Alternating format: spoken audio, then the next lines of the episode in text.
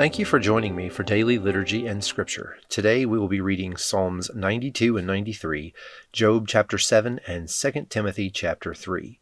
Before we begin, let's say together the Apostles' Creed. I believe in God, the Father Almighty, creator of heaven and earth. I believe in Jesus Christ, his only Son, our Lord. He was conceived by the Holy Spirit and born of the Virgin Mary. He suffered under Pontius Pilate, was crucified, died, and was buried. He descended to the dead. On the third day he rose again. He ascended into heaven and is seated at the right hand of the Father. He will come again to judge the living and the dead. I believe in the Holy Spirit, the Holy Catholic Church, the communion of saints, the forgiveness of sins, the resurrection of the body, and the life everlasting. Amen. Psalm chapter 92 It is good to praise the Lord and make music to your name, O Most High proclaiming your love in the morning and your faithfulness at night, to the music of the ten stringed lyre and the melody of the harp. For you make me glad by your deeds, Lord. I sing for joy at what your hands have done. How great are your works, Lord! How profound your thoughts! Senseless people do not know, fools do not understand, that though the wicked spring up like grass and all evildoers flourish, they will be destroyed forever. But you, Lord, are forever exalted. For surely your enemies, Lord, surely your enemies will perish, all evildoers will be scattered. You have exalted my horn like that of a wild ox. Fine oils have been poured on me. My eyes have seen the defeat of my adversaries. My ears have heard the rout of my wicked foes. The righteous will flourish like a palm tree. They will grow like a cedar of Lebanon, planted in the house of the Lord. They will flourish in the courts of our God. They will still bear fruit in old age. They will stay fresh and green, proclaiming, The Lord is upright, He is my rock, and there is no wickedness in him.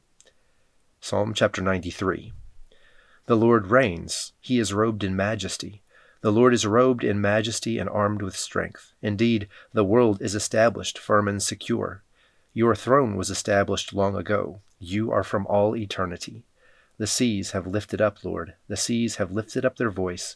The seas have lifted up their pounding waves, mightier than the thunder of the great waters, mightier than the breakers of the sea. The Lord on high is mighty. Your statutes, Lord, stand firm. Holiness adorns your house for endless days. Job chapter 7. Job continues his response. Do not mortals have hard service on earth? Are not their days like those of hired laborers, like a slave longing for the evening's shadows, or a hired laborer waiting to be paid? So I have been allotted months of futility, and nights of misery have been assigned to me. When I lie down, I think, How long before I get up? The night drags on, and I toss and turn until dawn. My body is clothed with worms and scabs, my skin is broken and festering. My days are swifter than a weaver's shuttle, and they come to an end without hope. Remember, O God, that my life is but a breath. My eyes will never see happiness again. The eye that now sees me will see me no longer. You will look for me, but I will be no more. As a cloud vanishes and is gone, so one who goes down to the grave does not return.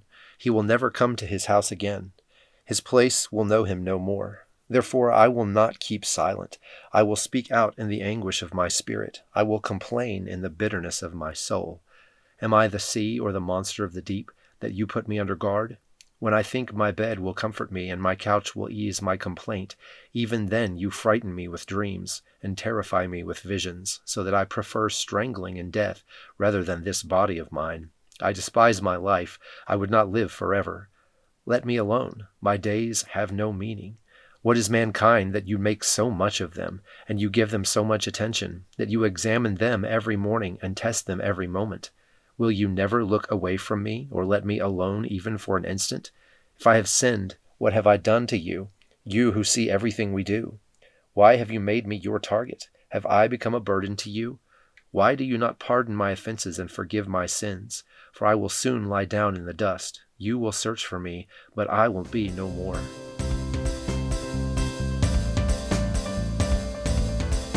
Second Timothy chapter 3. Paul continues his letter.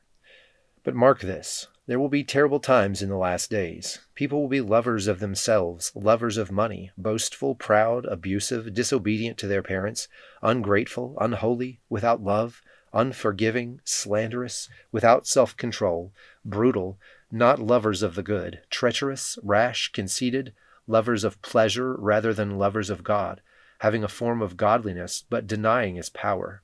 Have nothing to do with such people. They are the kind who worm their way into homes and gain control over gullible women, who are loaded down with sins and are swayed by all kinds of evil desires, always learning but never able to come to a knowledge of the truth, just as Jannes and Jambres opposed Moses. So also these teachers oppose the truth. They are men of depraved minds, who, as far as the faith is concerned, are rejected. But they will not get very far, because, as in the case of those men, their folly will be clear to everyone. You, however, know all about my teaching, my way of life, my purpose, faith, patience, love, endurance, persecutions, suffering, what kinds of things happened to me in Antioch, Iconium, and Lystra, the persecutions I endured. Yet the Lord rescued me from all of them.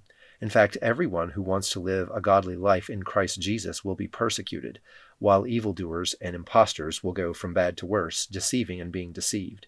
But as for you, Continue in what you have learned and have become convinced of, because you know those from whom you learned it, and how from infancy you have known the Holy Scriptures, which are able to make you wise for salvation through faith in Christ Jesus.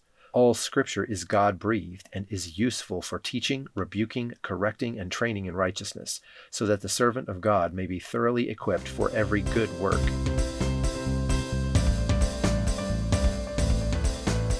Now join me in the Lord's Prayer. Our Father, who art in heaven, hallowed be thy name. Thy kingdom come, thy will be done, on earth as it is in heaven. Give us this day our daily bread, and forgive us our trespasses, as we forgive those who trespass against us. And lead us not into temptation, but deliver us from evil. For thine is the kingdom, and the power, and the glory, for ever and ever. Amen.